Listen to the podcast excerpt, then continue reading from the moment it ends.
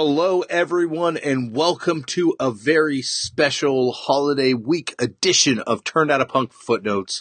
I am one of your hosts, Damian Abraham, and your other host, the Road Warrior, the Mad Max of the Welland area, Chris O'Toole. Chris, how you doing, buddy? Great. How are you, Dame? Oh, amazing, man. Amazing. Well, we're back from tour, Yes. and you, you, you drove, you drove them roads. You drove them roads in a way that would make uh, Henry Rollins and the rest of the people that got in that van uh, uh, weak with uh, envy of your skills at that road. It'd been a while, but uh, yeah, I suppose I don't know. I guess I did well. Felt good. It didn't Oh, really feel awesome. like a tour because it wasn't a van, so it was just it was easy breezy for me. I don't know. Yeah, no we're problem. gonna we are gonna talk about all this, but we're gonna Yeah. save it for the month of January. We're we're gonna be doing a recap of the Turned Out a Punk live tour, um, and we're gonna have special footnotes each and every week with the contributors, um, and uh, we will be uh, yeah we will be uh, having a good time. Yeah, for sure, man.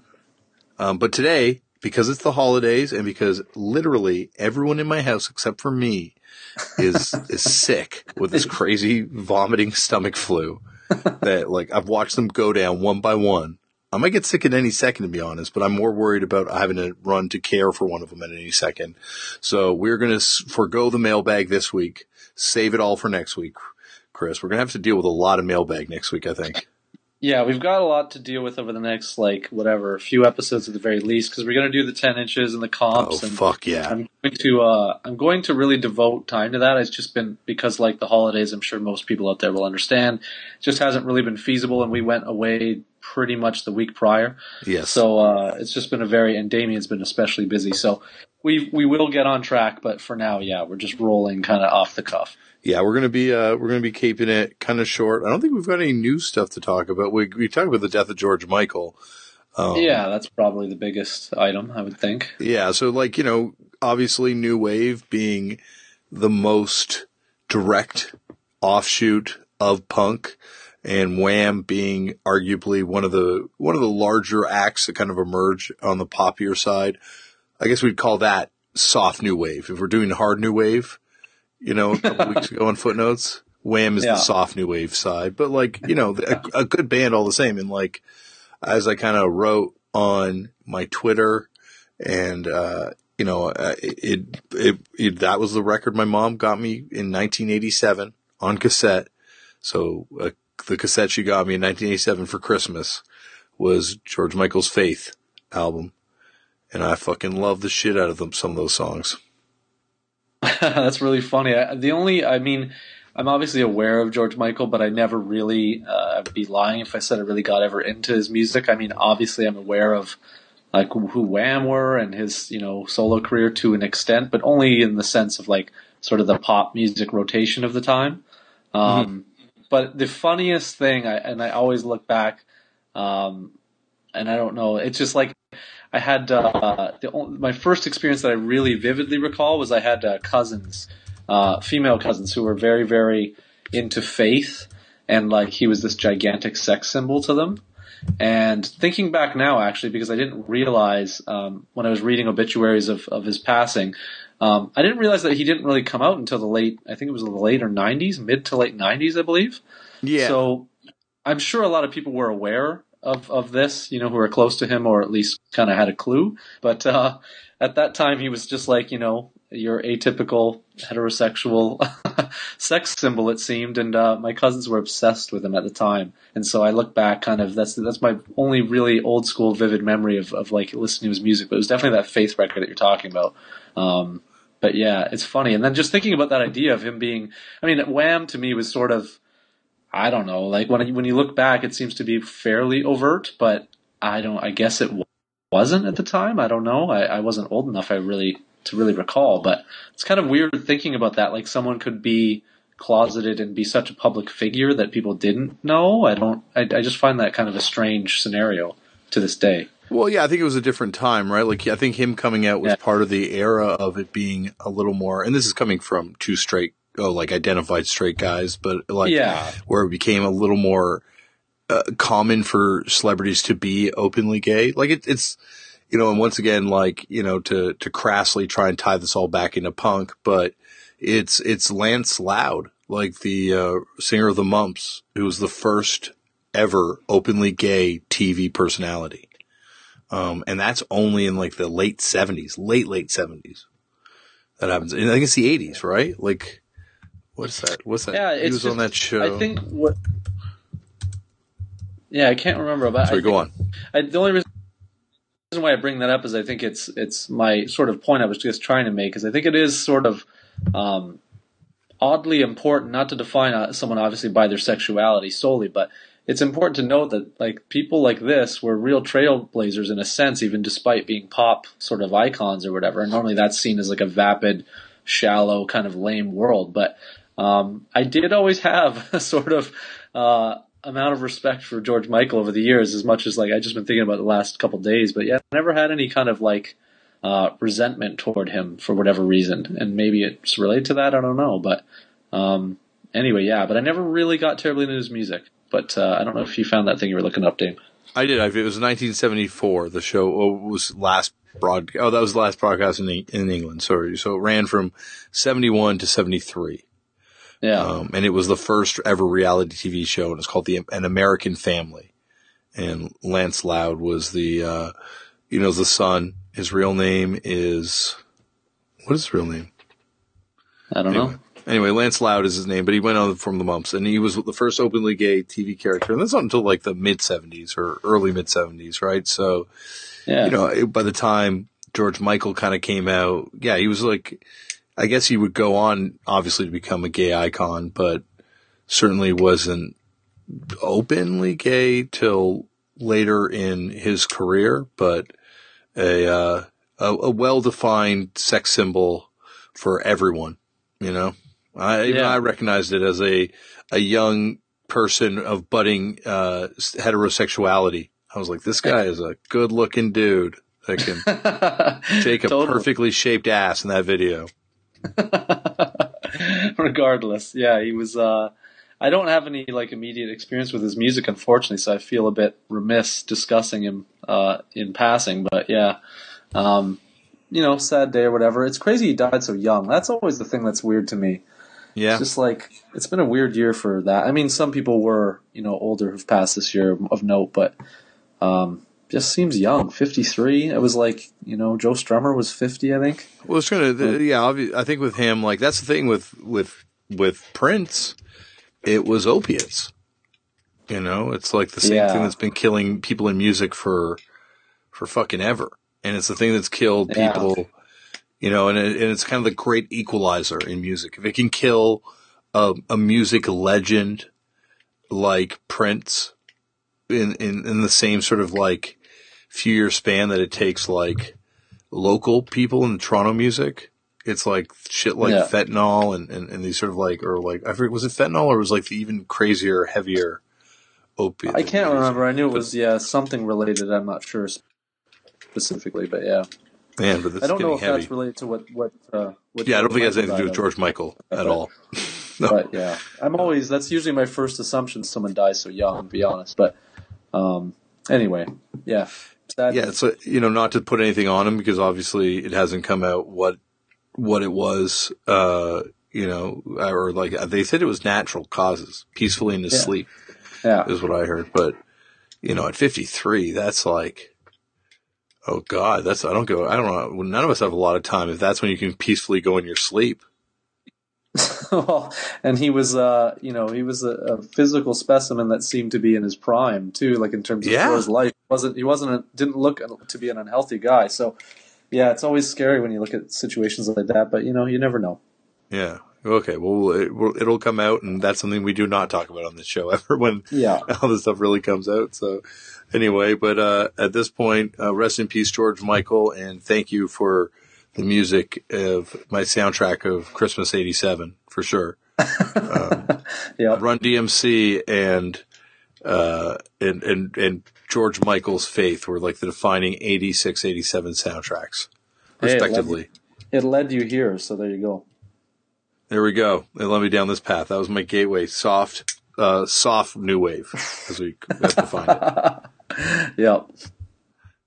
on this show. Right. Um, all right, you didn't Chris. do your opening plugs here yet. Uh, oh yeah, so if you want to hit me up, uh, you can find me on various forms of social media at Left for Damian.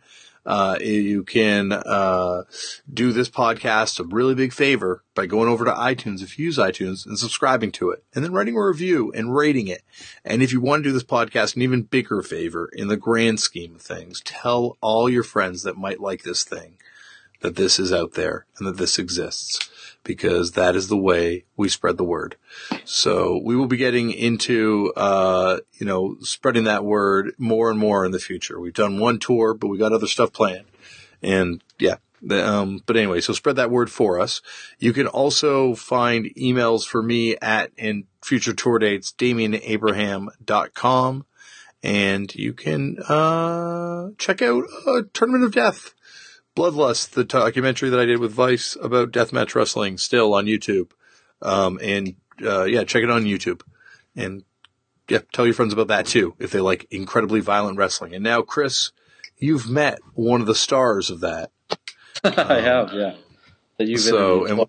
and yeah, now he's been interviewed twice on this show, and yeah. we will uh, we will be discussing that, of course, in the month of January when we do the full recaps for all of these live dates that we did. Yeah, for sure. Um, any more? Uh, do we have any other plugs, uh, Chris? How do they reach us here? Uh, turn it to punk footnotes at gmail.com. And uh, despite this and recent episodes, uh, we will get to the mailbag. and Yes. we do regularly normally. It's just been a bit of an odd time of the year. Yes, this has been a pretty. Uh, it's been it's been hectic. It has been really hectic. I've enjoyed being home though and recuperating right now. Yeah, I think it's been hectic in a good way, is what I would say. If it were hectic in a, you know, we're, you're not getting to it or we're not getting to it because of negative sort of things, then it feels a little differently, but it feels productive. So I'm Yeah. happy to uh, be busy at all. Yeah, and, and and even though we aren't going to do the recap right now, thank you everyone that did come out to all those shows um, on the Turn to Punk live tour and talked to Chris and I, brought us gifts. That was cool. That was unexpected. And uh, yeah, uh, that was, and we'll get into all the full stuff in the recap coming up. And of course, we will talk all about the Discord hang. yes. Do we? Should we? Do you want to shout out Vinyl Conflict then? Uh, yeah, definitely. Let's shout out vinyl conflict. Yeah, a hundred percent. Uh, vinyl Vinyl- conflict rec- records in Richmond. Uh, do you have do you have a more productive shout out than I just gave? other than that, Well, no, that's fine. Yeah, like he was uh, one of the individuals that came out, lovely gentleman.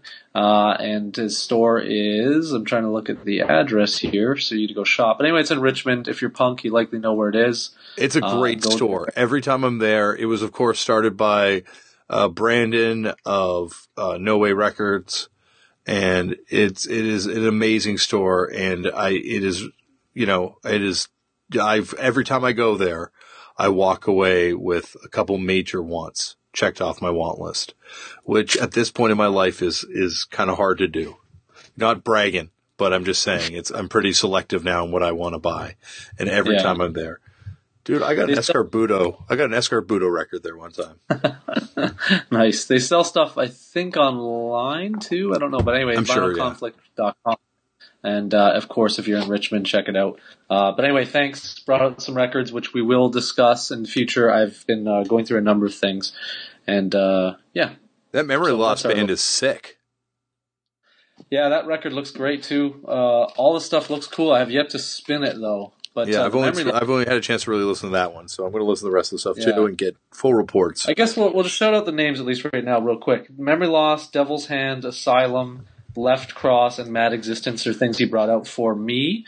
Uh, and, And Left. Cross, I also I had I bought earlier on when I went to the store and bought a bunch of records uh, on a fucked up tour not too long back. Nice. And yeah, uh, definitely uh, a great record as well. And I'm, Yeah. I can't wait to check out the other stuff. Also, we got to shout out. Uh, I guess we can shout him out when we talk about his points for today's episode. Totally, I wanted to for sure. Okay, well we'll get we'll get to that when we get to his points. But we'll get to his Yeah. shout out because that way we don't have to awkwardly shout him out when he's on the show with us for the recaps. yes, totally. um, okay, so let's let's move on to uh, I guess anything else you want to get to, or should we move on to today's episode? no, I guess if we're doing another show, just yeah, Dave Martin, love you, you're the best. But let's start the show. yeah, well, yeah, and um, let's get on to the show. Today on the show, we have uh, to talk about a incredible, incredible legend of alternative music back again for an incredible part two, Gerard Cosloy. Yeah, I mean it was. Uh, I mean it was really good again. I like the first one a lot. I don't remember if that made my top list of the the year, whatever, but or of the first 100, whatever we did. But, yeah, we did um, the first 100. I feel like it should have if it didn't. Anyway, he's great. I don't know him like you do, but uh, I'm very impressed. It just his like uh, very envious of people that um, were in the privileged uh, uh, we're of privileged age and ge- geography to have been a witness to some of the things that he spoke about or been a part of them. But um, yeah, I don't even know where to begin, man. There's a lot to talk about here if you want to if you want to have a nice like late night talk about this stuff. Well, let's but, um, definitely. We've got a lot to get to. I guess one thing I do want to get to, if we are plugging the people that are did give us records, um, yeah. we I, I do also want to plug uh, Chris Minicucci, guest on the Boston episode.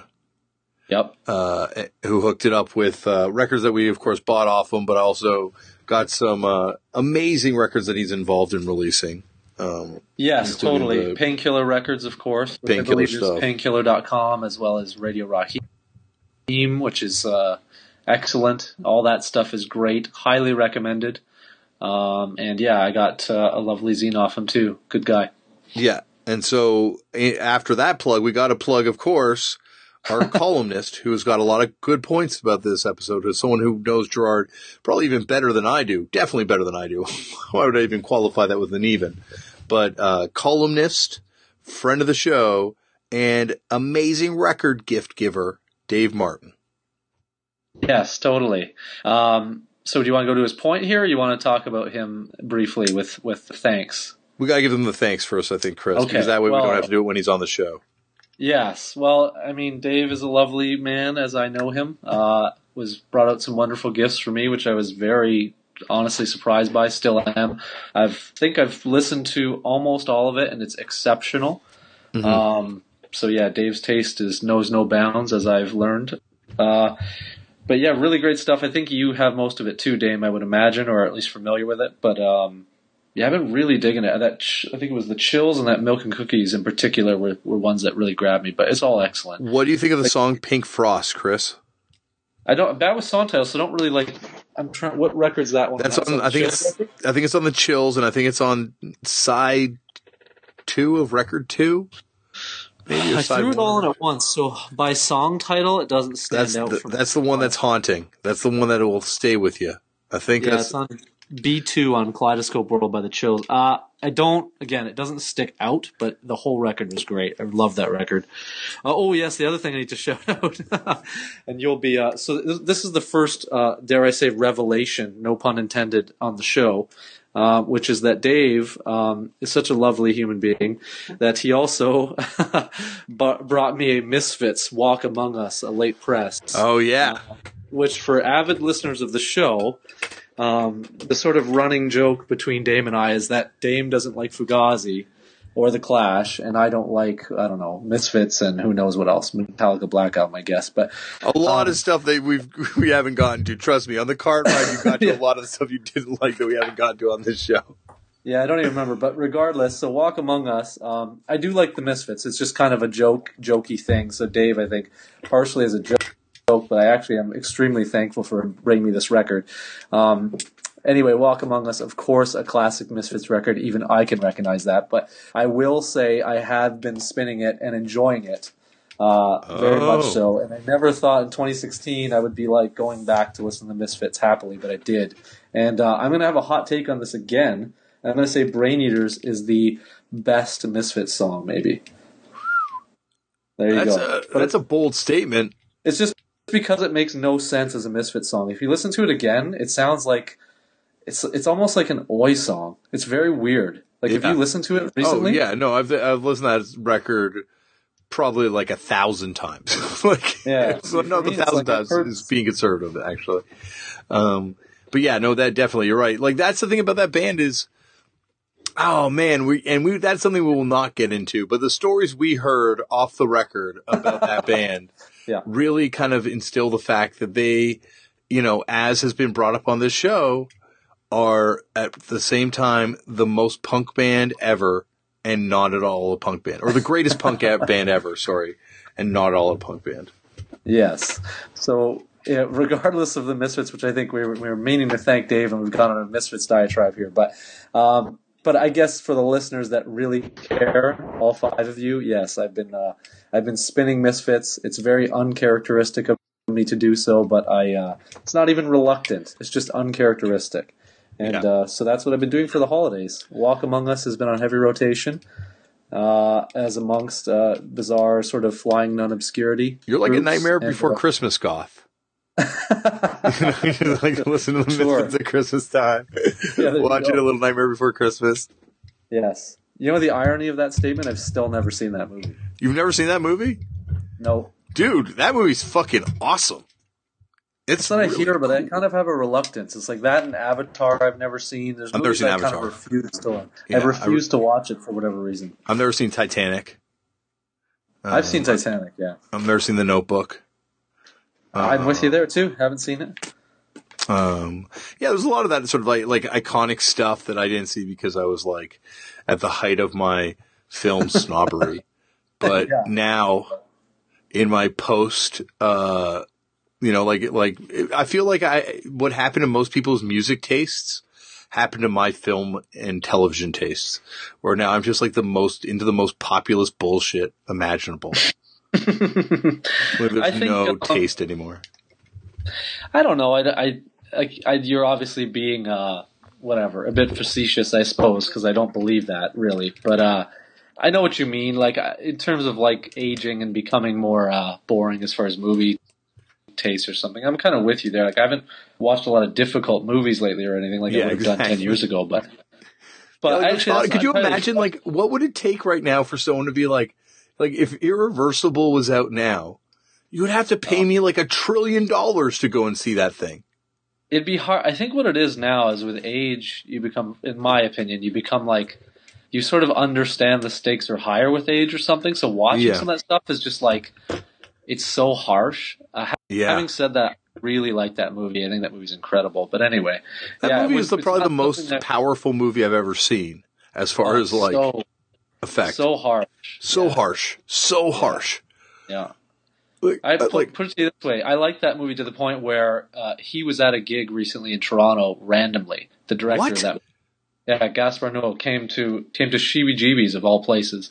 Um, what i don't know yeah. this story yeah, last uh, I guess it would have been well, well, probably a little more than a summer ago now, but whatever. The, one of those last gigs at Sheebies when Gloss played, he was in attendance, and uh, oh.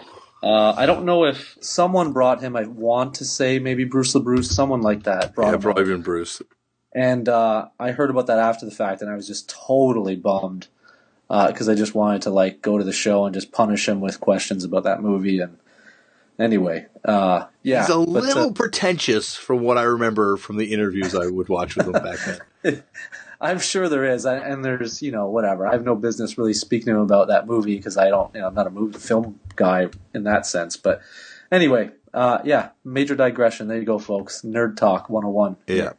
Yeah. Nerd talk starting with anti nerd talk with talking about how populist we were. Um, Yeah, and that uh, started with the Misfits, might I add, which Yeah. is populist music. So there you go. and it started with Dave Martin, which is where we got to go, Chris. What are some of Dave's Yes. points this week?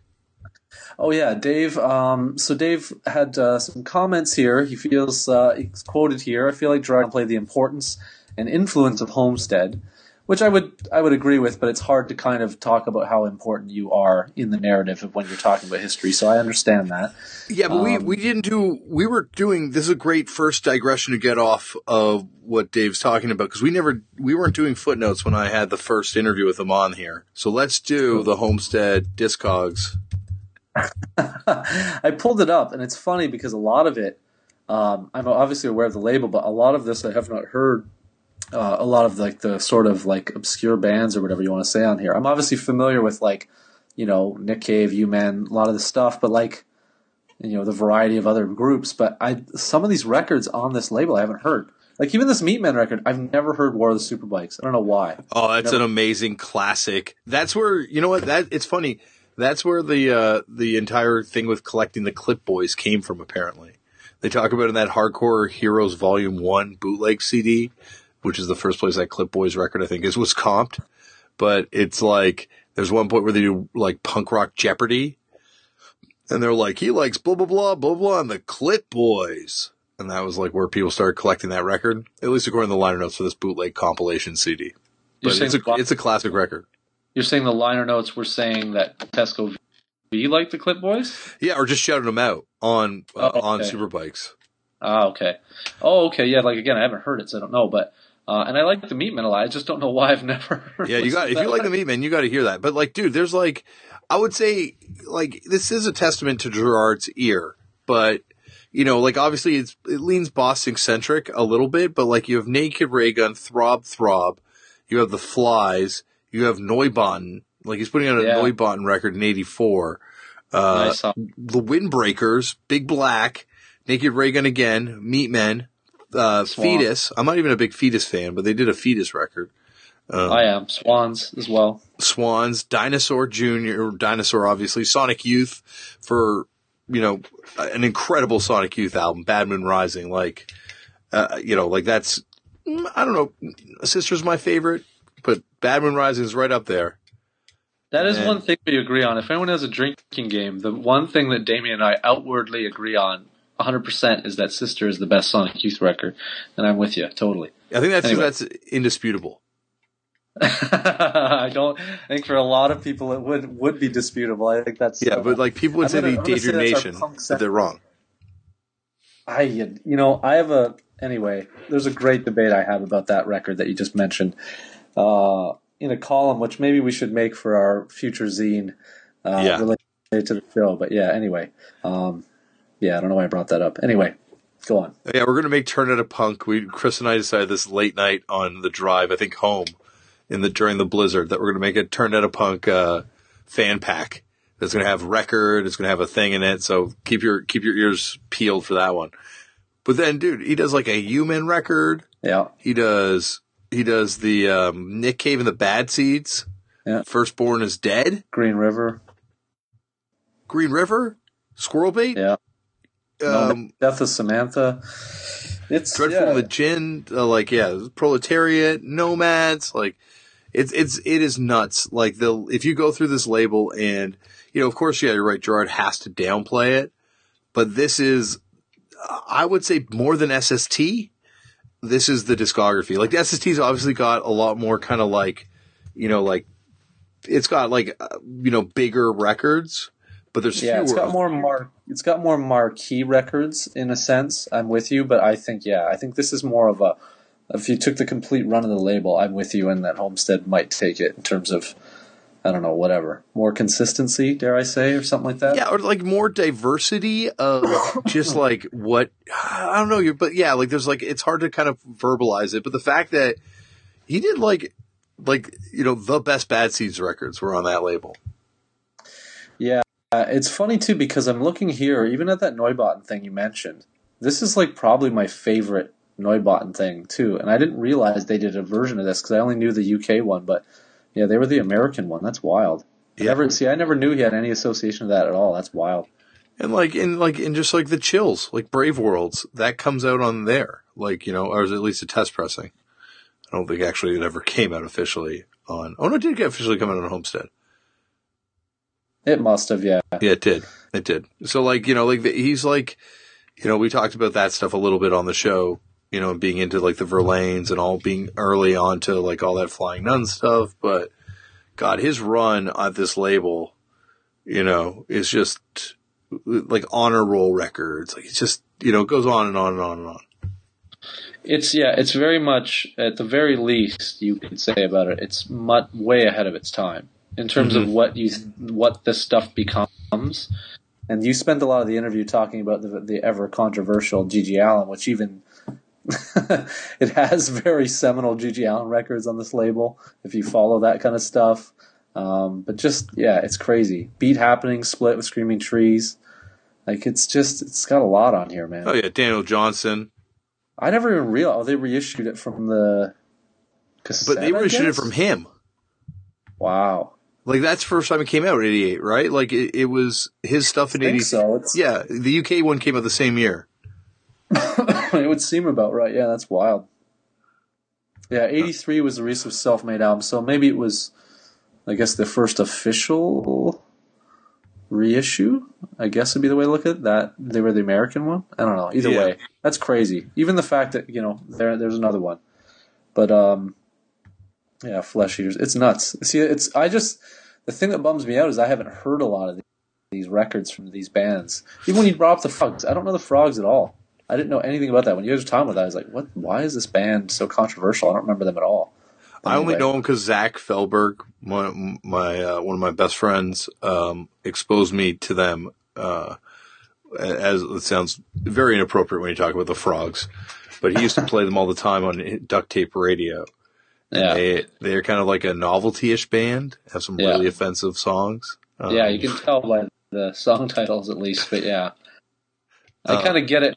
Song titles, what you guys were getting at, but it was just something that again, this this is something of obscurity. The world, I think, is like glossed over a lot of like like a lot of this stuff falls between the cracks, which is weird to me because Yeah. the '90s were chock full of this stuff. This is our this is like I think the our one of our favorite like sub points of the show is like these kind of avenues in the '90s, largely late '80s, '90s labels like this. yeah, yeah. I But even Gibson Brothers too. Gibson Brothers, which I believe is pre, uh, or at least he was in the band for a minute. What's his face? Uh, Jon Spencer. Yeah, Jon Spencer. Uh, which this LP I I I want from '89, Dedicated Fool. I've still never heard it, but I've. Uh, They because also I'm a- did a like fan. the split with Workdogs later on. Yeah, it's just crazy. There's, there's just a lot of stuff. Yeah, a lot of stuff. They did all the records by the Gibson Brothers actually, because they also did the uh, the man who loved uh, couch dancing. And I'm looking. Was the first Sebadoh stuff on here too, or did they release stuff prior? I'm looking now. Uh, yeah. Or well, I guess they had singles or a tapes. single, a single before I guess tapes maybe. But that, yeah, those first LPs. Yeah, it's crazy. I don't know. We could talk all night. Like, it's definitely a label that I wish I knew more about, but he certainly deserves a ton of credit. And uh, I'm with Dave Martin on the sense of saying like you know he downplays it because it's you know. For, for me, especially if maybe like Dave would be better to elaborate on this than certainly myself, um, because he would have been more um, cognizant of a lot of this stuff as it was coming out due to even just age uh, being more closely to Gerard. But um, yeah, I don't know. Great. I don't know what else to say about it. You want me to go through the rest of this uh, email here? Yeah, let's go through the rest of his email. Sorry, that was my first really long digression. no, no worries. He says, uh, I know that was certainly watched their every move in terms of home homestead, Dave mentions. Uh, there's also already involved in the college radio and retail. He was, of course, right on the money about SST being the top dog, uh, but he was certainly the biggest label figurehead, he claims. This is what Dave claims about Gerard. Um, not only through conflict, but also through CMJ, he would routinely take smug and or unsus- unsuspecting label folks to task for their bullshit views and practices. A bunch of people I knew honestly looked forward to each CMJ just for his letters alone. God knows we didn't care about the charts, and that was his column this week. I, uh, I, you know, like we, you know, there's an amazing article about Gerard, I think from Billboard or the New York magazine, New Yorker magazine from way back when, that is just hilarious to read about how he's like this like indie rock label wonderkin, and it's like, you know, not very flattering, and I'm sure Gerard would hate the fact that I'm bringing it up uh, on footnotes for his episode, but at the same time, it's a hilarious read, and yeah, take it with a grain of salt, like a massive grain of salt. Uh, and also remember that, as we talked about earlier, age tends to change people as well. Um, and Gerard is one today the most low key, awesome, chill, big music fan I've ever met. But like when I met Jay from, um, you know, Jay Reatard from, uh, you know, Jay Reatard and the Reatards and all that stuff, uh, he was like, you know, uh, the reason I signed to Matador, you know, I guess I met him before this, but like when he, after he signed to Matador, it's like the reason I signed to Matador is because of Gerard. Cause I read about Gerard in Spin magazine and how cool he was. And I knew Conflict was a fucking badass fanzine. And so I wanted to be on the label that he ran. Now that's crazy. See, I wouldn't have thought that that was something that most people were aware of to the point where that would have swayed someone's opinion. Obviously, if I was aware of that, that would sway me. But I just assumed, you know, in those years when uh, when they had signed him or whatever, I, am assuming they signed him. I know he put out records on Matador. Oh yeah, they signed him. Yeah, it was actually like, and he was being, you know, like I don't, I don't want to talk out of school, but he was being like, you know, approached by unbelievable people. Like Rick Rubin sent a plane for him. Wow. You know, like he was being approached by pretty incredible people and like people were telling him incredible things. You know, like unbelievable amounts of BS to try and sign him and he was being offered a lot of money and I'm sure he, you know, I'm sure he got offered, paid a little bit of money by Matador to sign to him. You know, I don't think he did yeah. it for free, but at the same time, he, it was Gerard, you know, and like his respect for Gerard, that was one of the key things for him to sign in that label, like was at least what was you know translated to me or conveyed to me, I should say. Yeah, which did that by him. You guys had already been on that label, right? When you spoke to him, or no? No, I think we, he signed just before us. We were all signing around the same time. Uh-huh. Um, and I think he, if I remember correctly, he signed just just before us, and uh, yeah, like he. Yeah, he, he, you know, it was, it was a time where we were hanging out a lot and it was a really cool time too because it was like you know we were all on this awesome rad indie label that was like the coolest label but it came from like this totally legit punk rock place where every single person involved had some toe involved dipped into the punk rock pool.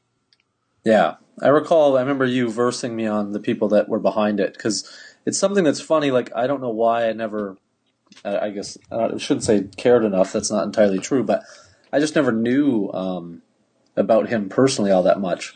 Obviously, I was familiar with Matador as any music fan to a, to a certain degree is because of the level of groups that are in. Excuse me. Sorry, guys. hey, no worries, man. It's that time of year. It's that time um, of year. Verisimilitude, yeah. everyone. but yeah, it's just so hearing, you know, now knowing who he is to the point where like listening to these two episodes and just being blown away by the constant stories. um, yeah, I don't know. I, I, I get it more, so to speak. Yeah, like I I was not as versed as Jay was about Gerard's history, but I knew about conflict. You know, I had a bunch of records on conflict and knew there was other records on conflict and he was associated with, like Deep Wound. I knew he was the guy that was listed as Deep Wound's manager on the Deep Wound seven inch and all that kind of stuff. Yeah. And then we also knew the other half of the label had put out, you know, Patrick Amory, who comes up on this episode, and and Chris Lombardi, who comes up on this episode. Uh, both of them had put out, um, uh, what's it called, the Deathwish seven inch. Yeah. Back in the day, so there was you know, great record, unbelievable seven inch. So it's kind of like you know the people that put out the Deathwish seven inch coming together with the person that put out all those amazing records we talked about earlier on Homestead, and you know it became, it became this cool kind of punk label. Yeah, so Jay Jay signed, and I think we signed right around the same time, and we were all on the label together. Yeah. Um, but yeah, that was a digression. That was prime prime era. No, no worries.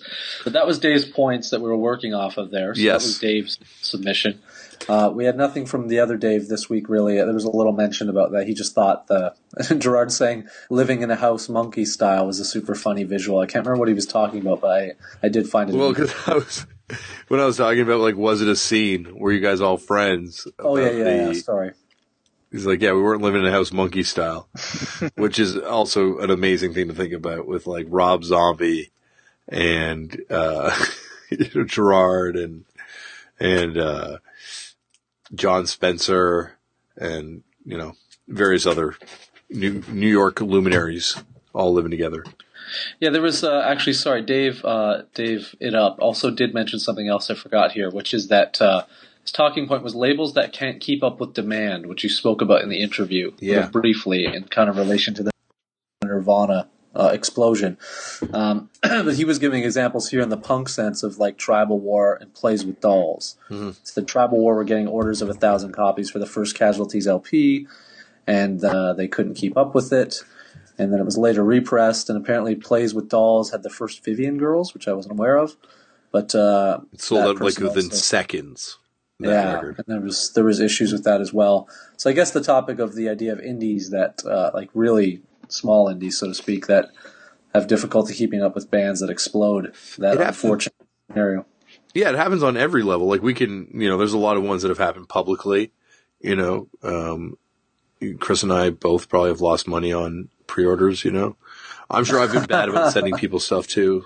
You know, I know I have.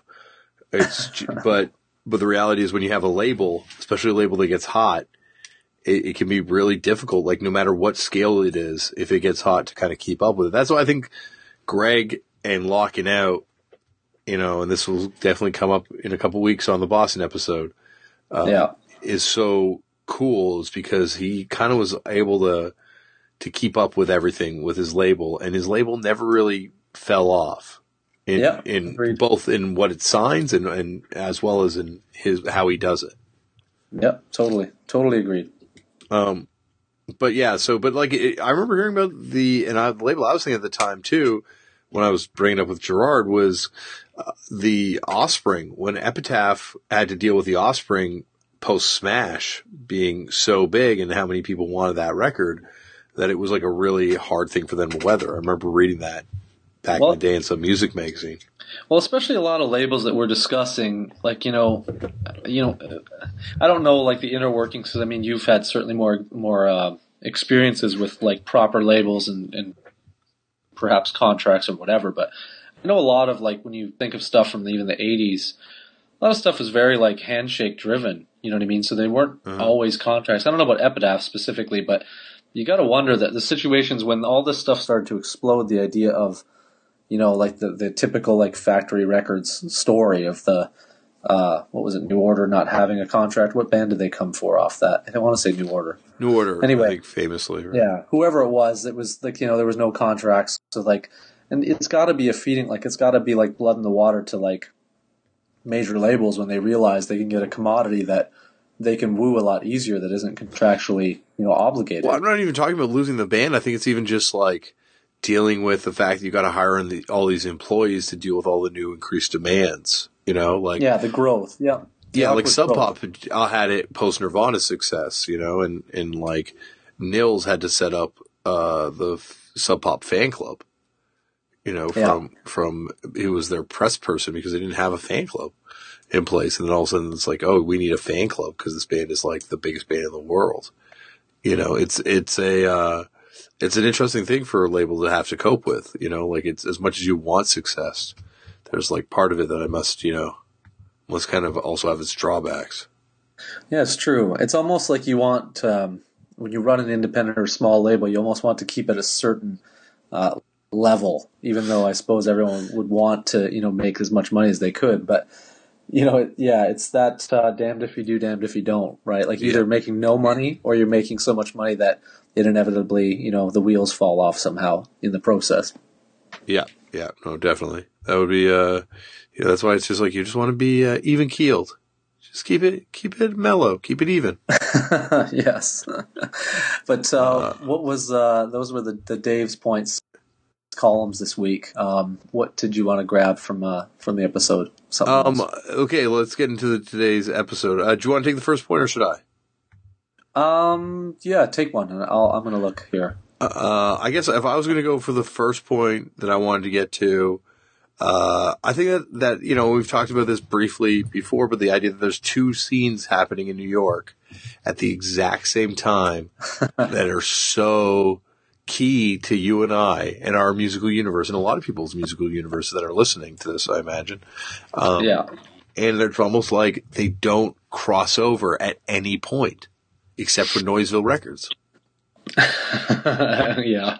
I knew you were going to try and work that in because you were you brought up in the interview.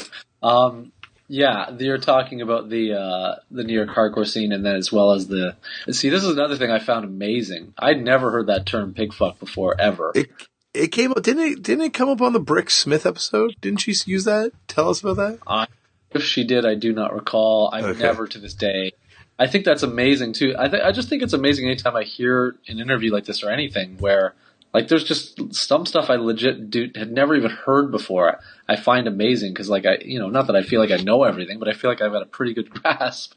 And to, that seems kind of like a, a, a funny little whatever 80s 90s-ism that I should have been aware of and somehow wasn't. But uh um yeah, so that that scene at the same time as New York Hardcore, yeah, it's weird. I'm sure there are more crossovers than we could um, point to at this point. Um, but your Noiseville, um, and what, what, would you say? Your Noiseville conspiracy here that they do via Noiseville. Because what was the connection there? You brought up. I can't remember what the band was. Well, Noiseville puts out like they do. Um, well, they did the breakdown. Unho- Unholy Swill, and they also do New York Inside Out and Breakdown. They do a lot of different stuff, but they Unholy Swill and the Action Swingers, of course, and Drunks with Guns. Yeah, as well. They put so a lot of Drunks with Guns because of the label mates. You get a sort of inadvertent crossover because of uh, those two things. I'm curious myself because I know um, I'm trying to look up the Noiseville catalog here in the resource, and I'm having difficulty. But um, the Noiseville catalog is pretty. It's pretty impressive. I've got 17 records from this label, and would you believe it, Chris, that I uh, I probably have actually a little bit more than that, but I but I'm nowhere near close because they have 95 records that they put out. They've done that much. I thought they were small. 95 records. They did put up the demo on seven inch, didn't they? Oh, it's split with. Yeah, they did. They right. did. That's their. That's their big hardcore. The contribution to hardcore yeah. is hundred percent. Well, then in New York Inside Out has become, with large part, largely in part to the work of local personality Mike the Mosher, um, has become a seminal record as well to some people. Yeah, less less people than the breakdown. I love that this isn't that expensive a record. Anyway, if anyone's got this, I need it. So write the show. But um, that Inside Out. With the New York Hardcore, the, the New York Inside Out. I mean, yeah, Inside Out above all, great record. But um, there's like so many different. There's like so many different versions of it too. Yeah. Um, but yeah, so I, w- I was getting confused here because it was a split with uh, Blackout, and I always forget that I was failing to see the Noiseville section. But yeah, yeah. looking it up now, I mean, um, again, I don't know a lot of this catalog, but Obviously, you brought up a few that I'm familiar with. Oh, yeah, that's right. And they do do that LP where the wild things are, which is also yep. a split blackout. See, so I think the the connection there is the blackout thing. Really, it's blackout in Noiseville. Yeah, Inside Out, I don't believe is a blackout split release though. No, but I mean, I think the real uh, bridge there, though. Oh, the main sort of connection is somehow the blackout individuals and the Noiseville ones somehow meeting minds and knowing to I don't know, work together and collaborate and stuff. Yeah. yeah, it's like the same label that put out "Where the Wild Things Are" also puts out uh, "From Twisted Minds Come," which is you know if there was ever a comp that typified this pig fuck scene, it would probably be this compilation of, of I mean sort of secondary ish bands. Yes. Also, songs, best compilation songs, which we've done in the past. Outburst Hardway on Where the Wild Things Are on Blackout Noiseville. Yeah, great, great song.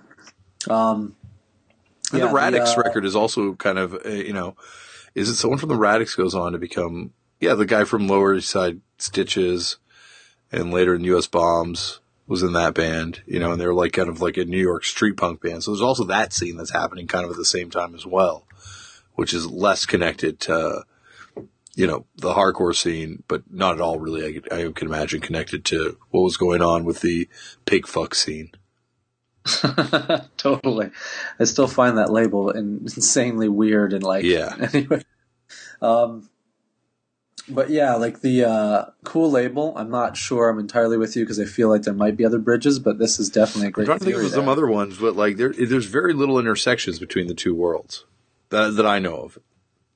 I think it's kind of weird though when you when you think of like sort of New York is not a big place really geographically the idea that there wasn't more bleed over that was more uh, I don't know whatever more obvious is kind of bizarre to me. Like at least I don't recall seeing like bills where you see like yeah. I don't know bands playing together or something. Um, Imagine it's like uh, it's like Seattle in a lot of ways.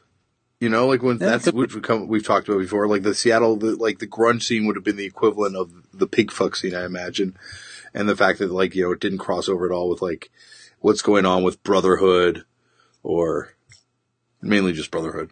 That would have been later too. yes, you're funny. Mainly just Brotherhood.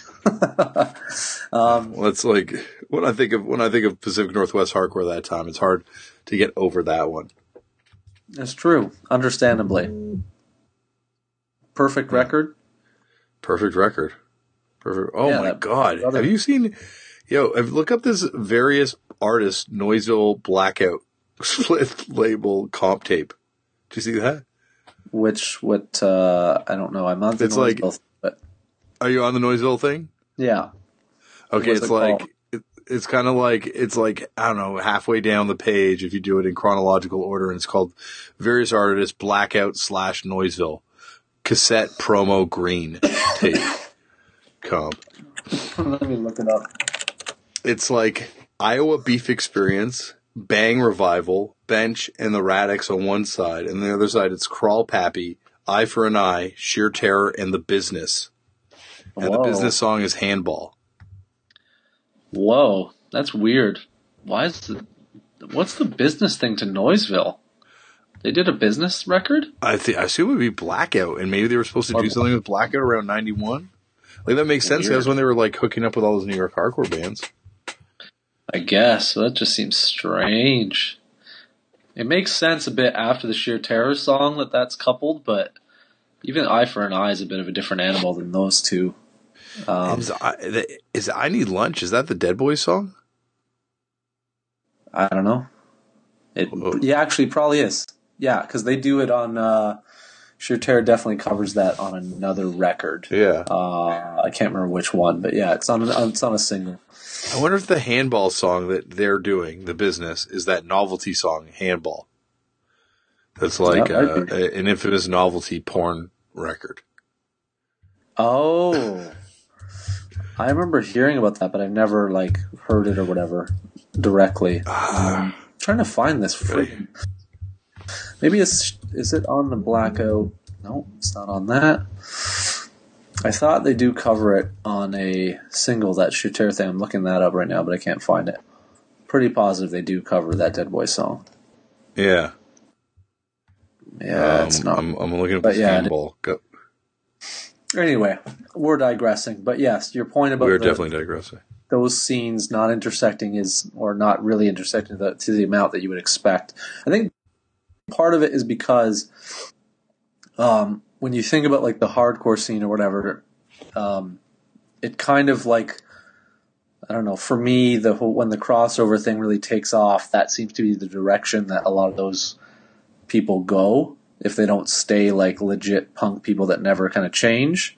And I don't think like the quote unquote pig fuck thing really intersects with that all that much, even if you consider the harshness sonically of stuff like Swans. It's not really like metal related to me at least.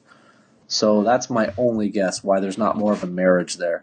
But I yeah. do think there are more bridge bands that were not, or at least people that kind of mingle in both. Um, but I'm not sure of them offhand. Yeah, it'd be interesting to talk to someone like Walter about it. Yes, actually, that is very good. That is a great idea. It's too bad, actually, we didn't. Uh, uh, yeah, I didn't think of that when we were just uh, in his presence. Yeah, no, we'll hit him up. We'll see. We'll see if we can get him on for a, a, a, part uh, a part three right away. there you go. Just to but take yeah, us through the uh, intricacies between uh, various New York scenes, circa the mid late '80s. Yeah, it'd be interesting. I mean, I don't. Uh, anyway, um, so that was your point there, right? I believe that we just did. Unless yes. Yes. No, that was mine. Okay, I don't know how we're not going to talk about GG Allin, but uh, I'm yeah, going to skirt, I'm going to skirt that really quickly uh, by first mentioning uh, he brought up the Steve Albini. Uh, I can't remember what he titled it, but it was a rant that Steve Albini wrote. Not even a rant, whatever, like a column. Um, I just wanted to bring up and cite what that actually is. It's called the problem with music. Uh, and it's an infamous thing he wrote in the 90s. Uh, I don't remember what year specifically, but if you search the problem problem with music, Albini or Steve Albini, you'll find it, uh, and it's really great. It kind of just breaks down the whole like major label thing, uh, incredibly cynically, of course, things like that. Um, but yeah, so I just wanted to make note of that uh, first, and I had not actually read this.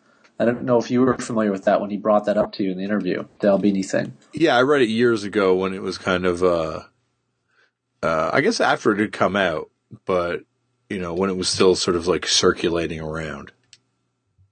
I think I read, I've read things he's written before, but I recall something to do with. I want to say there was a huge Smashing Pumpkins thing that he wrote that was like Yeah. really scathing, reading Yeah. stuff like that. But um, I don't recall reading this one, at least offhand.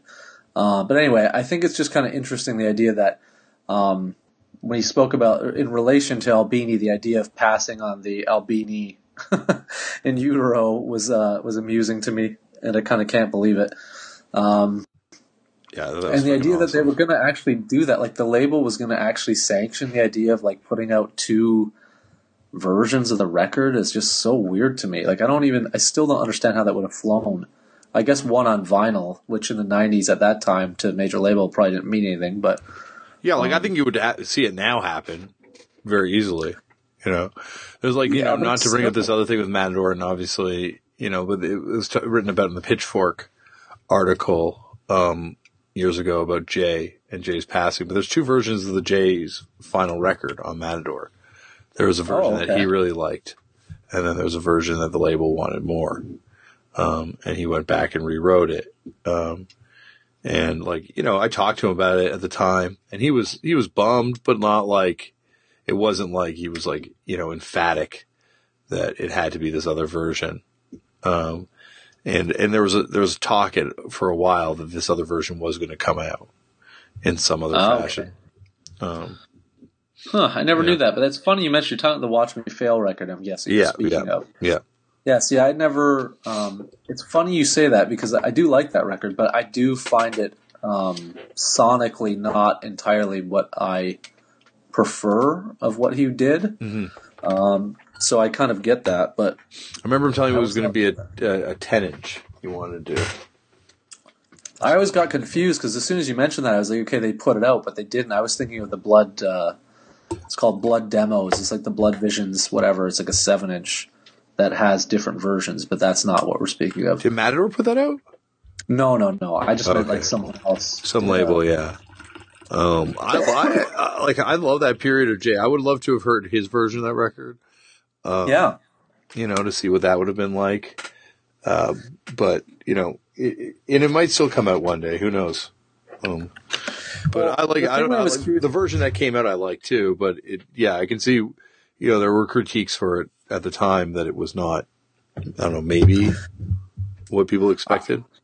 Well, in one way, you could view it as it's it's um, in theory, it is a um, the progression of his career. It is the most slick recording I think that he's released, um, but consequently, I'm not as big, big a fan of it as other recordings. But like, so a rough version, perhaps that he would have done himself or whatever that isn't as polished, I probably would prefer. However, I'm with you. Like, it's a great listen. It's a great record, but um, yeah, I'd never heard that before though. That's interesting. So the idea, I think it was like, only going to be a ten inch too, which would mean it would have been shorter. But maybe it was only a couple songs that were going to be on it that weren't on the. oh, you meant down to down to song selection even. Now I wasn't aware of that. Okay, That- yeah, it was like it was a very it was apparently like a I don't know like I remember talking to him about a time and this is once again a hazy memory from back then.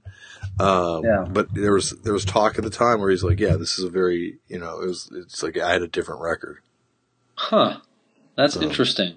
Because the only situations like that that I'm aware of, I'm sure there are many that we're not citing. I don't know about how many within punk, let's say, but like on the on the Nirvana In Utero topic of like the whole recordings that could have been different or whatever.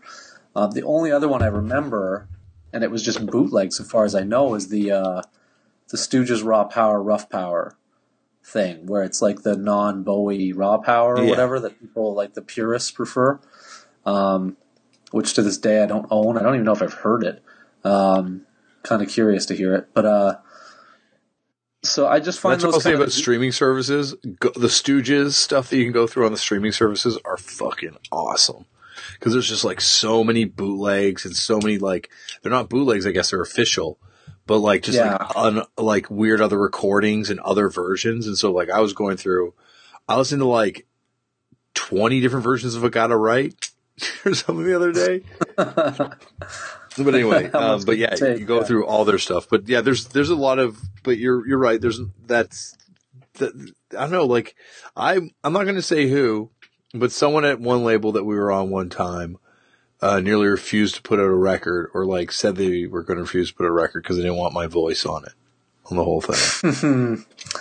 yeah, I'm not sure um, about that. So like, there's like, there's there are incidents that happen like that, you know.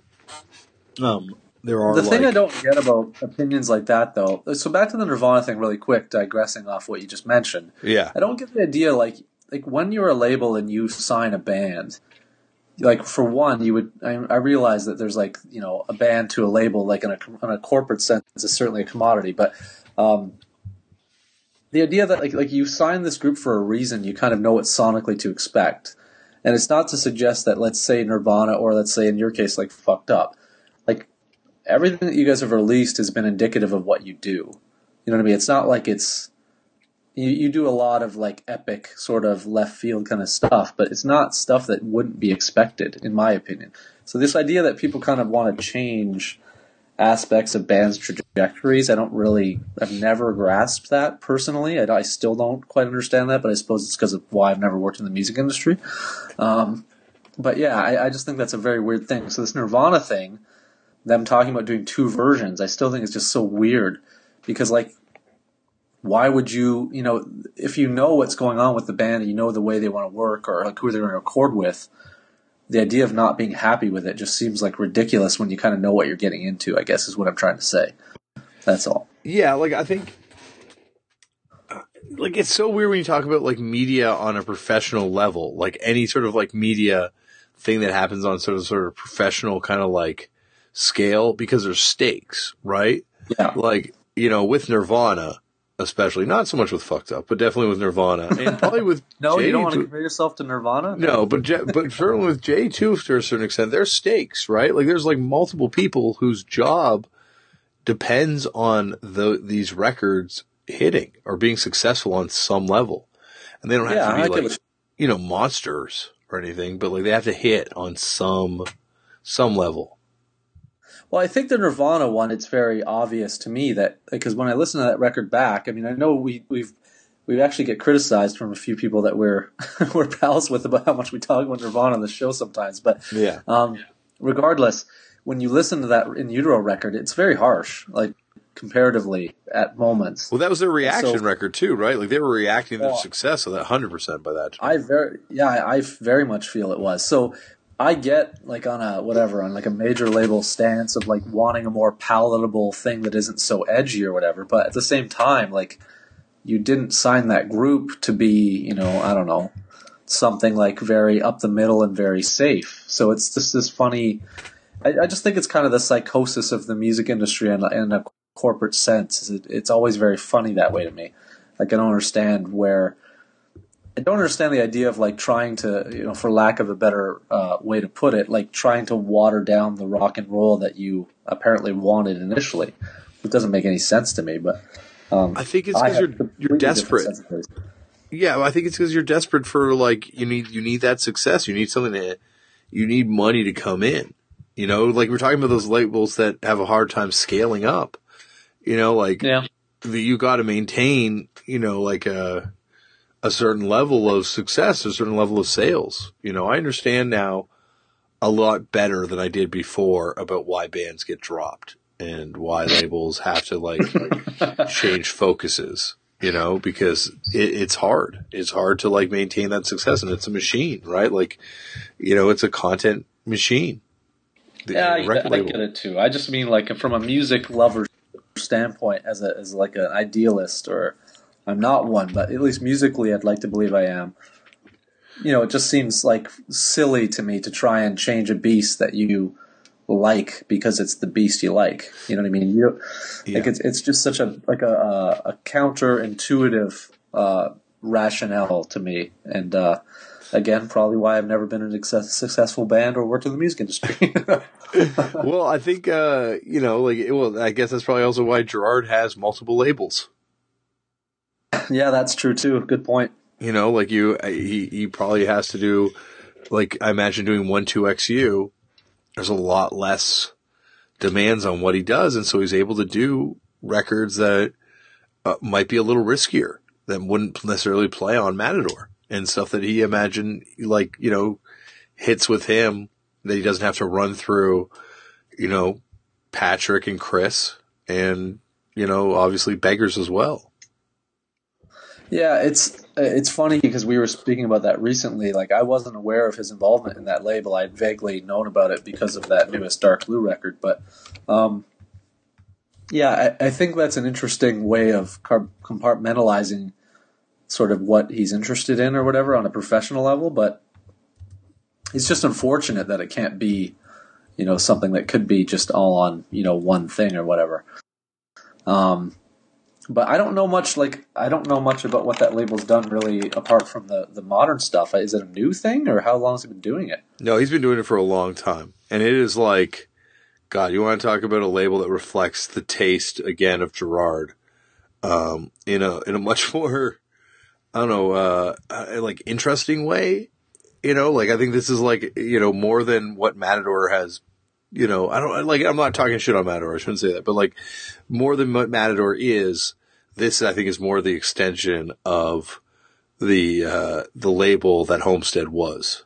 Yeah, I'm I'm just looking it up now, and that's definitely the vibe I'm getting, which just makes me think like, how much does this man know in his mind? Oh God, dude! I love that. There's a young dude. Young you governor could, release. No have you listened to the wrestling podcast I did with him? Because I know you're not as big a fan of the wrestling. No, stuff. I have not. I have not. Have you listened to it? No, I have not not. No, dude, you got like he was at WrestleMania one. You know, I know, and I he know. still goes to wrestling shows every week. Like he still goes to every wrestling show. But more than that, he knows more about every sport than most people. Like he he loves sports. Like he does uh Can't Stop the Bleeding is the blog, the sports blog he did. Uh, I think he still does it. And it's like in hilarious and he knows tons about basketball. Like you can go about basketball. You can go about, you can even talk about hockey, I think, a little bit. Nice. You know, See, now you're talking about football too. You're in, you're like soccer. You're endearing him to my heart now. But, well, that's what I'm saying. Like this is a guy that can like really, uh, you know, like really go about music. Yeah, but this label, I think you're bang on in stating, and uh, again, a lot of this I'm not I'm familiar with vaguely. A lot of the names of these groups are for certain things in passing, but a lot of these releases I don't vividly remember. Um, but the yeah, it's got a very Homestead vibe in the sense of like kind of the the type of groups he's gravitating toward on this, including the the one I mentioned earlier. Yeah. Yeah, no, huh. he's got he's got like obviously, you know, you're a huge fan of them and they, they are really sick and Andy's obviously a huge home, homie too, but Dark Blue is, you know, certainly at this point, you know, maybe the most high profile thing he's done. Um, but like, you know, like he's, he's done fucking Craig Bell reissues. He's done like, well, even the spoon like, stuff I'm seeing on here, all that stuff. I've seen that, uh, yeah, I've seen a lot of these records in passing, just not uh, equating them to any specific label for whatever reason. But yeah. Yeah, no, he's Very he's cool. definitely the the Stickman with Ray Guns reissue. If you're gonna go and pick yeah. anything on this label, pick up all the Stickmen with Raygun stuff he did because that's like the first Texas punk stuff. Yeah, that was the the one thing I was going to mention too. It's wild, but yeah. So I don't know. I don't even know what to say. Dude's a beast. He's got tons of uh, tons of interest. I had no idea that he also, like I mentioned earlier, put out a separate Young Guv record. Had no idea. Yeah. Yeah. Huh. No, he's he's he's he's down with like he goes to more shows. Like he goes to like you know if you follow him on Instagram or I don't know if he wants his Instagram out there, so I'm not going to say what it is. Uh, but he posts pictures of like just like random punk shows at Beerland in Austin. You know, like huh. he he loves music, like really loves music in a way that very few people do. And just like the fact that he's able to find enough time to love, you know, sports and, you know, like a real art like wrestling is just incredible. You know, yeah. like how, like, I, like I, I live in awe of him as a fan. For sure. Um, I don't know. Next point. Yeah, I think I don't know if that was mine. We kind of talked about Nirvana and the LB. Yeah, you're right. So, we just went we went off uh, down uh, down a weird tangent hole there. But uh uh God, we could get to uh Well, can I just point out that your your outline this week must have? Let me just count them here: one, two, three, four, five. Uh, I guess five of whatever many points that mention GG Allin. yeah, we gotta talk about GG. Let's get, get to the GG. I just found it funny. I kept reading. It's like GG, GG, GG. Yeah, well there's just so much about GG. So it's ironic that you mentioned this because there was a story that I thought Gerard was going to tell because you would sort of you tease me with little things of mentioning about how you know a guest will mention something and often don't go about go- tell me the story directly, so I'm kind of anticipating. Yeah. And uh, there was a story you were mentioning, which of course he went in length about a lot of stories, like playing in that band. But um, I recently just randomly ended up watching this on YouTube. There's another, um, and I don't know if you've seen this, a YouTube. Uh, I, I don't know if it came out on YouTube though. It seems like it came out in the, the later 2000s. So my guess is it's strictly a YouTube thing. But uh, it's another GG documentary thing. But it's No. like it's like fan done. Um, oh man. I'm trying to find it here. I'm gonna try and find the title. It's only like 28 minutes or something. It's it's got a lot of stuff from like the um, the end of Hated and whatnot. Uh, I don't know why the hell I can't find it now. Anyway, there's a, there's a Merle in it? Is like, it like sanctioned? Merle's in it. It's new. It's uh, God, I can't find it. I'll try and look it up. But anyway, so I happen to have just watched a few of these, but there was a story mentioned in it, which is funny, knowing sort of what Gerard was speaking about now, um, about how uh, they're talking about how like you know contentious a character he was, and but also kind of uh, tempering it with the idea that he was very different off stage and blah blah blah. And one of the things they mentioned though was that uh, as far as his music career, kept trying to push like his extreme nature. And at the this person was quoted as mentioning at the when they signed to Homestead that he quote unquote pissed on Gerard, uh, which was the story I thought Gerard was going to tell, but uh, he did not. So I don't know. We're gonna have to have Gerard on to uh, to uh, tell you know check fact check that rumor. Yeah, I'm trying to. Uh, I'm I don't think to Gerard would have taken been down with that. You know. I don't think so either. But it was. I'm trying to think of the interview. Like the there's the person. It's not a talking. Like it's someone who's being interviewed or Yeah. whatever mentioning this, and I don't remember what the name was. Uh, but I will find this documentary, and uh, I will get back to you. I'll send it to you so you can reference it. But I I, I just was randomly as you get lost in the YouTube. Uh, you know the whole of the internet, so to speak, and uh, yeah, just watch this random 20 minute documentary, and it's kind of an interesting fan thing. Uh, but again, I can't remember the name of it uh, and I will find it for you and or the folks eventually. I also got to say the best GG Allin story ever, ever is coming up next week on the show from Terry T. yes, you've sort of previewed that one to me too. Holy fuck, that's the GG Allin story to end all GG Allin stories. and it also refutes all that shit you hear about how offstage he was such a different dude. Yeah, I, I uh, oh here it is. The I just found the link. It's called "Live Fast Die." Very appropriate. Okay. The G.G. Allin story, short documentary, two thousand and nine. And if Okay. you look it up, it's pu- was published in twenty fourteen, and uh, it was a college student that made it. Ironically, uh, So, from, so it was hated. That was so it was Todd. hated well. T- that was Todd Phillips' uh, But, uh, college movie. Yeah, it took almost three years to produce due to funds, and it was done by someone from Toronto, Canada, according to this. Whoa, Go what's the name? Damian.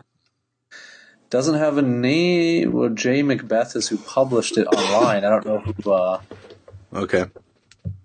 you might recognize him. I don't know, but either way, um, there's interesting parts in this, and it's got some different things too. But there is a, a more recent Merle interviews and a ton of other things. Um, it gives some insight to Jabber stuff, which I think is interesting. Um, like- yeah, like I, I'm like, you know, GG is, is such a horrible human being, as kind of alluded to by Gerard, like by his own actions. You know, like, and I'm not, I don't want to speak ill of the dead, but at the Yeah. same time, he did like a lot of terrible shit caught on camera. Um, Yeah. but at the same time, there's few more fascinating characters to emerge from this community than GG Allin.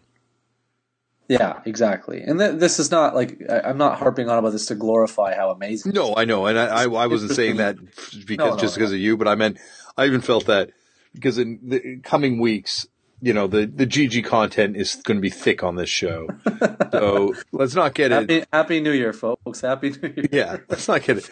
Let's not get it twisted, as the kids would say. This Yeah. is uh, hundred percent Louis. Like we understand what GG is and was, um, but at the same time, yeah, it's like you know, how can you not want to find out more, like about like especially that early period? Because like as as as my one of my current obsessions on this show is. Uh, GG Allin might be the only case ever of someone like reverse selling out as far as like musical direction goes. Like devolving. well, it's funny you mentioned that. I really want you to watch this, and then we'll discuss it. But uh, it's interesting because I think this little doc does a really good job of, of talking about that specifically. Because it talks about that first record. It talks about even his first um, solo record, which I'm not terribly familiar with. And it's not the one on uh, Homestead. There's another one. Anyway, and it basically talks about how he devolves after that. It's there's sort of like a a, a failure of. Uh, I don't know what the word is. Like there, there's I don't know if it's just due to his antics or whatever it was, but basically there's there's like a, a hurdle that he doesn't seem to get over, and that's where the music evolves from that point. But uh, it's interesting uh, the take in- this little doc. Yeah, it, it's, it's interesting just everything about the Cheech and his career and his art. And what was with that photo you sent me today? Uh, yeah. Like, what's the story on it? Do you know the story on that photo? So the only thing I could find, I just looked it up because again, this was an interesting story that Gerard told. But when Gerard's speaking, and unless there's two people with the same name that I'm not aware of, but um, it uh, Gerard mentions him uh, punching out or sucker punching, as he said, uh, Martin Atkins. Now, Martin Atkins, do you, if you don't know who that is, Dave? Yeah, that's what I was like. Is that the same? Mar- I didn't even ask Gerard at the time, but it's the same Martin Atkins from PiL. I would, yeah, I would assume. And I, the only thing I couldn't understand when he's telling the story is because I think he tells a story and it's Boston centric or or something. Yeah. So that's the rat, right? He said it happened, I think. Yeah, But yeah. um, the it, I was a bit well. It's not confusing in a way because Martin Atkins ends up at least at a point. Uh, I don't know if he lived in Chicago, but definitely the record label that he spawned, Invisible Records, was out of Chicago. So I don't know if maybe he had a connection in that era and was going to gigs around there, or maybe he was in Boston for a minute or whatever. But um, anyway. I assumed it was the same Martin Atkins, uh, Yeah. as in not not a different Martin Atkins. But I found a photo just looking up because I, I thought, is this the same guy? This doesn't seem to make any sense. And uh, yeah, I sent you a photo of a bloody nosed Martin Atkins, which is from an old uh, MySpace thing that I sourced, and it just yeah, it appears to be him from the moment after he got punched out or something. So I just found it interesting, like these little tidbits of history that I wasn't aware of. I wouldn't have ever thought they really had any uh, crossover. But, yeah. Because uh, when he said he punched out Martin Atkins, I just didn't put it together that it was Martin Atkins. You know, like PiL killing joke at all. Yeah. Martin Atkins. Well, because if you think of him in that sense, it kind of doesn't make sense. Yeah. But then when you think of it in like, well, he goes to Chicago eventually, and then he starts Pigface, and he does all this other stuff. Yeah, like yeah. It, you're like, okay, well, maybe they played together or or whatever. Like had some kind of. The thing I don't understand is what what had he done to elicit? I mean, I guess maybe he didn't do anything, but it seemed to be like a, a like a specific grievance, which is what I think is really interesting that Gerard doesn't really. Uh, hint on in the, in the interview at least. So Yeah, I should have followed up on it. In retrospect, you know, that's one of the ones that got away. I'm gonna. That's per. That this is for all for part three. Well, you got issue two to bring up three. there, yeah. we Watch this You know? and then you'll have a few more, maybe. But yeah, Um, but yeah, like that. I met Martin Atkins years ago too at Likewise, uh, yeah. Halifax Pop Explosion. ah, okay. I, I met him uh, in Toronto, like in the late '90s. Once, actually, sorry, I shouldn't say that twice. He did a spoken word thing in this area once. I have friends with him. I have friends who are friends with him, so I've met Yeah. him a couple times. Yeah, interesting guy. Yeah, good definitely. interview. actually. Oh, amazing! I should definitely try and get him on the show. Yeah, Um, it'd be incredible to have him on. But that is, you know, another example why GG kind of a dick. well, I want to hear the story of the context because my thought is that, that is it something that I just the idea that that, uh, and I suppose we shouldn't be surprised by any of this anymore. But like, I like, was Martin even aware of GG, and why would he care? I just don't like. Was it something like he didn't like GG, and that where it happened, or they just? Yeah. I don't know. The whole thing is full of questions for me. But anyway, uh, I thought that story was amusing. Yeah, that's the photo I sent you. Um, and I didn't if, find any, if future behavior is any predictor of past behavior, uh,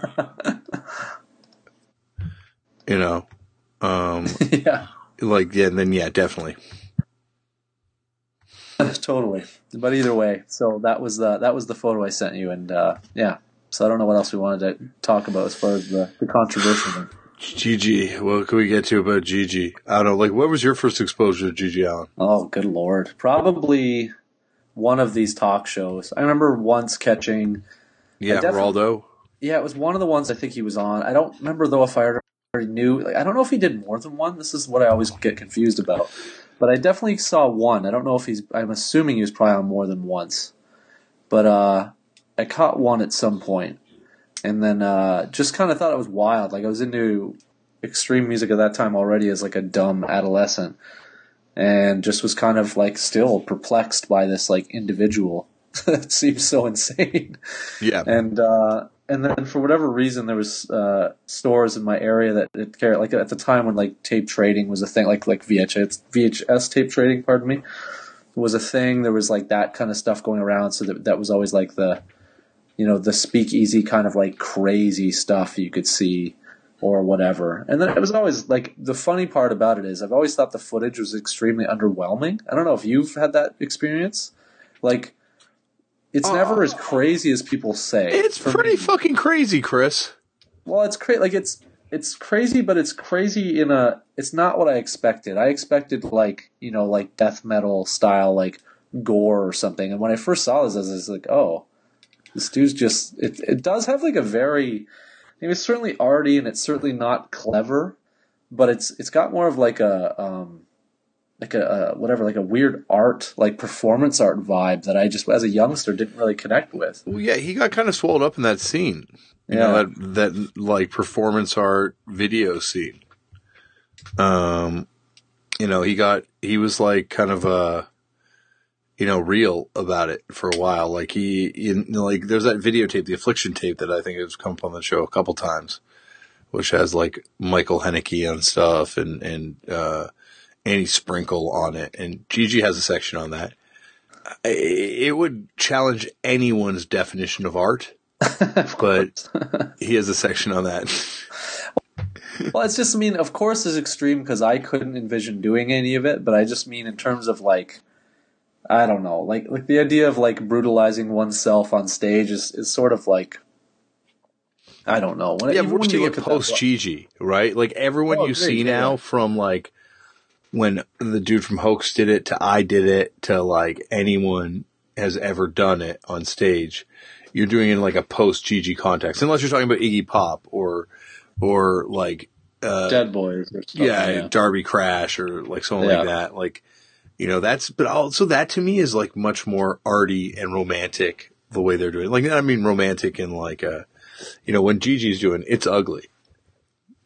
Yeah, agreed. I think again, this that recent doc thing I I found I think contextualizes the sort of the the end years uh, decently for a little like quick little doc thing, and I think that's the more um, the years of his death, like kind of that the sort of post prison GG as it's as it's termed, is interesting because it's basically an entirely different animal to the um, earlier part. Eh, Not entirely, but like different enough, at least uh, what he was sort of trying to achieve. If that makes any sense.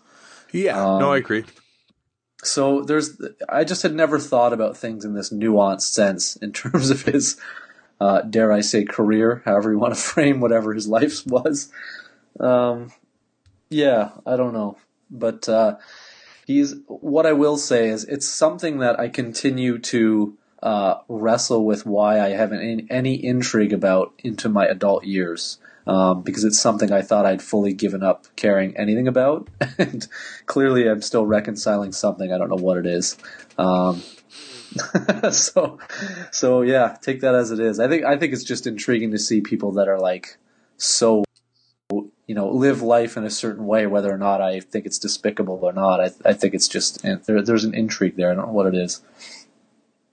Yeah, it's really it's there. There's a I don't know. There's like an intrigue with them. I think because there's an intrigue with the whole anyone that's willing to do that. You know, anyone who thinks that's their path to fame too in any way. Um, it, it's in, it's intriguing. Like anyone who's going to like suffer that much for their art, and you know, like we've as much as I kind of joke about GG Allin, like you know whether or not it's art, but like you know, it, it was creative. There was a creative energy there.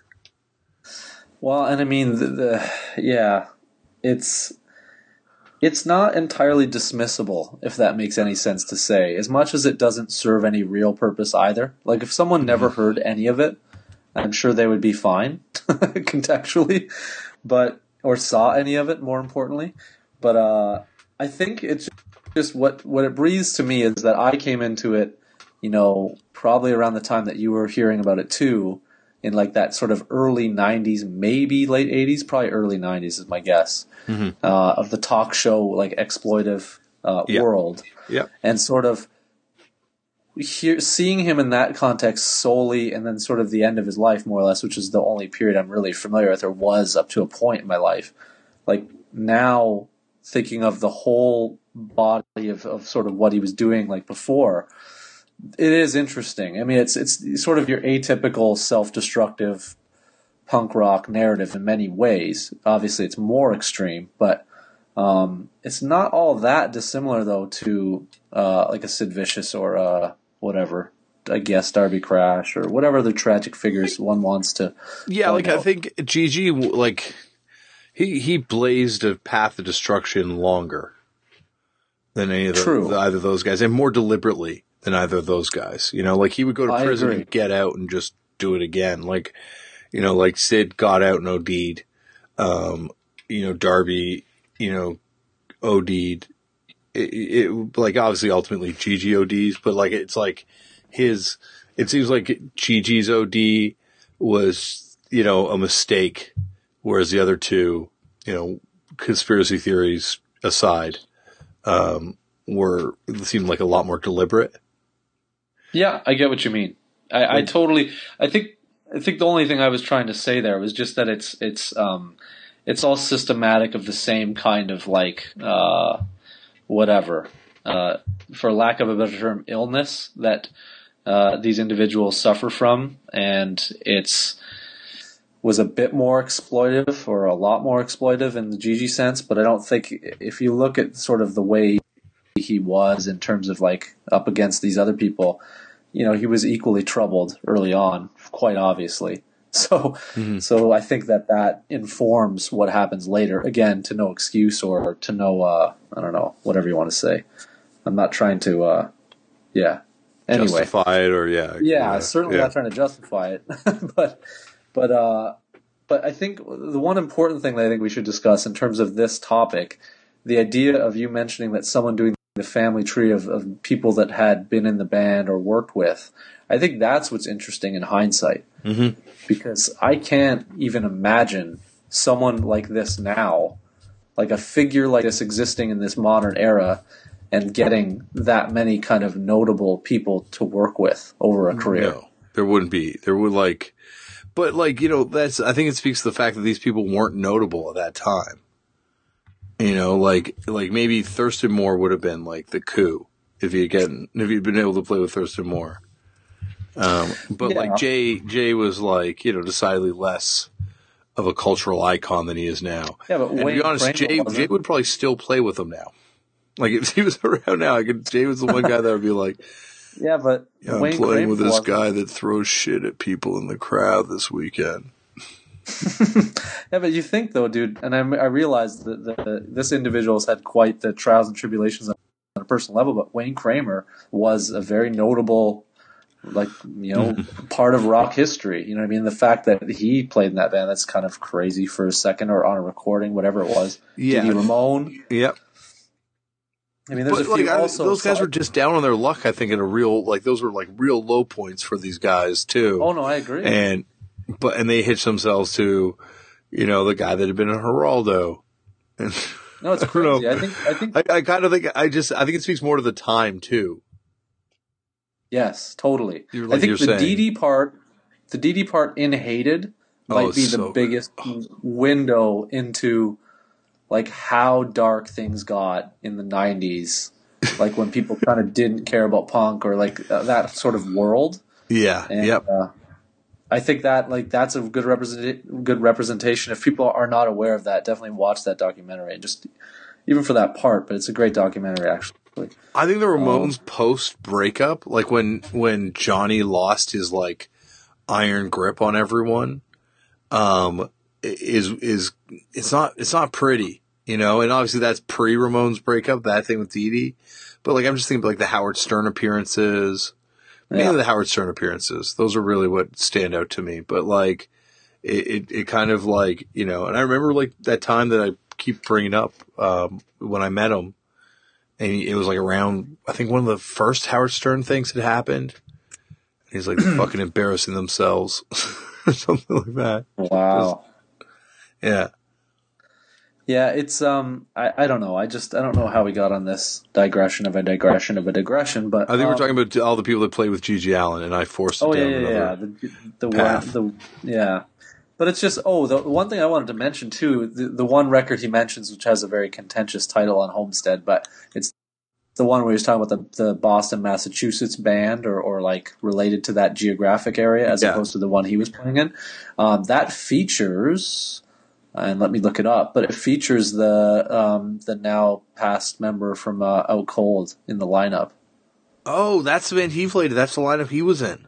Yeah. oh, he actually the- played on a record. I didn't know he actually played on a record. That's fucking crazy. Yeah, I don't know if he's on the whole record, but he's definitely on a part of the session, and it is on the record. It's the Freaks, so and so and so and so record. yep. If you know the title, um, I'm just trying to find it now, but uh, yeah, he's in. Uh, he's definitely on it, um, and I'm just trying to find his credit on it as I'm looking it up. But yeah, as he mentioned that, I was curious because when you kind of broached that subject, I was wondering if Gerard was in that same lineup with him. Yeah, that'd been Um, amazing if he was, but no.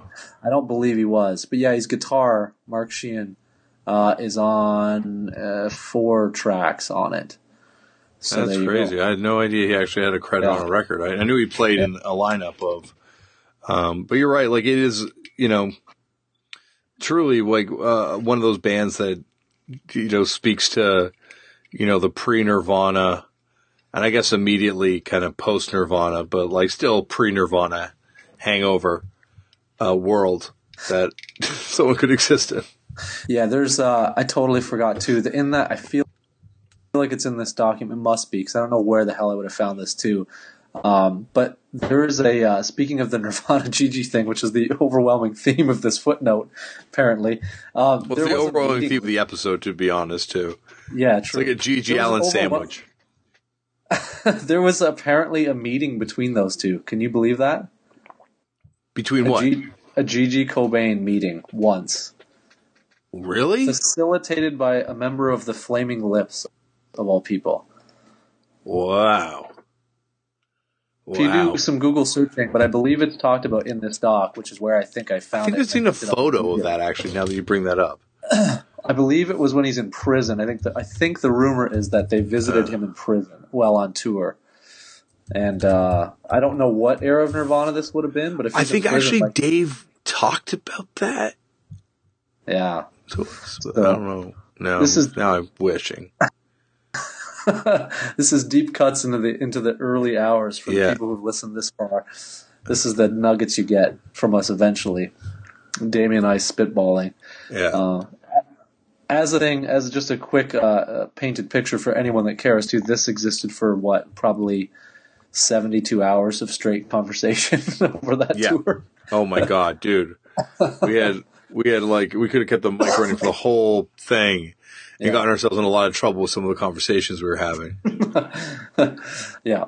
But anyway, that was my little. I feel like I've uh, I've, I've exhausted my uh, knowledge on, on this topic, but uh, I think so too. that's, that's a big ending for people who want to search on it.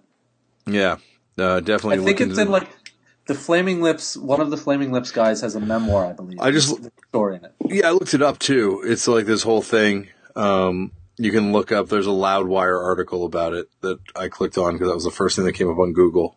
I'm sure there's other people that have written about it too, but Yeah. Apparently, it says 1990 it was the year. And there was someone who wrote, yeah, it's like one of, I believe it was one of the Flaming Lips members or former members had written a memoir, and that's where the story came from or comes from. yeah, Anyway, weird. yeah. Wow. And it went atypically poorly. Yeah.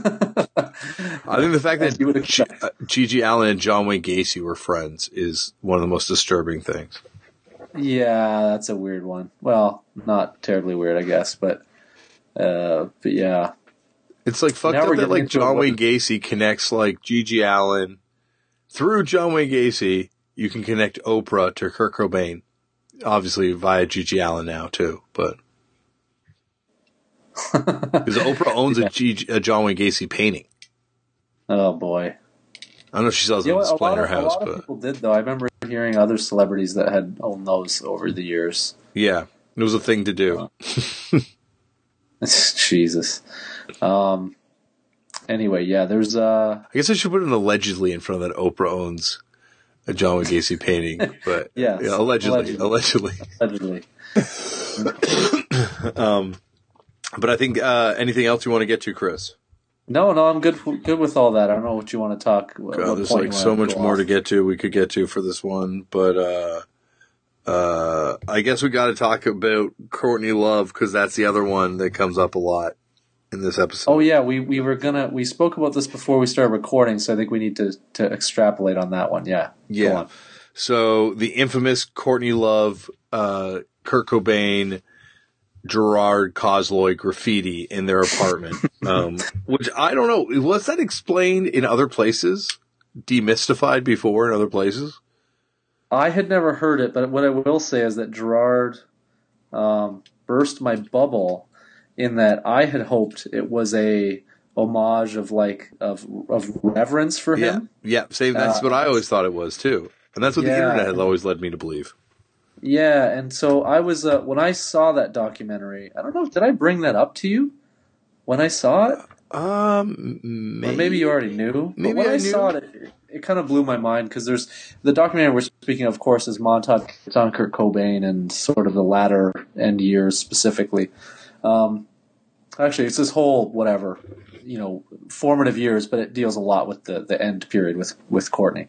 Um, anyway, there's the the footage is on there where all these photos I think are fro- are on the internet, which show the graffiti. Um, but what I found specifically interesting was when Gerard mentioned not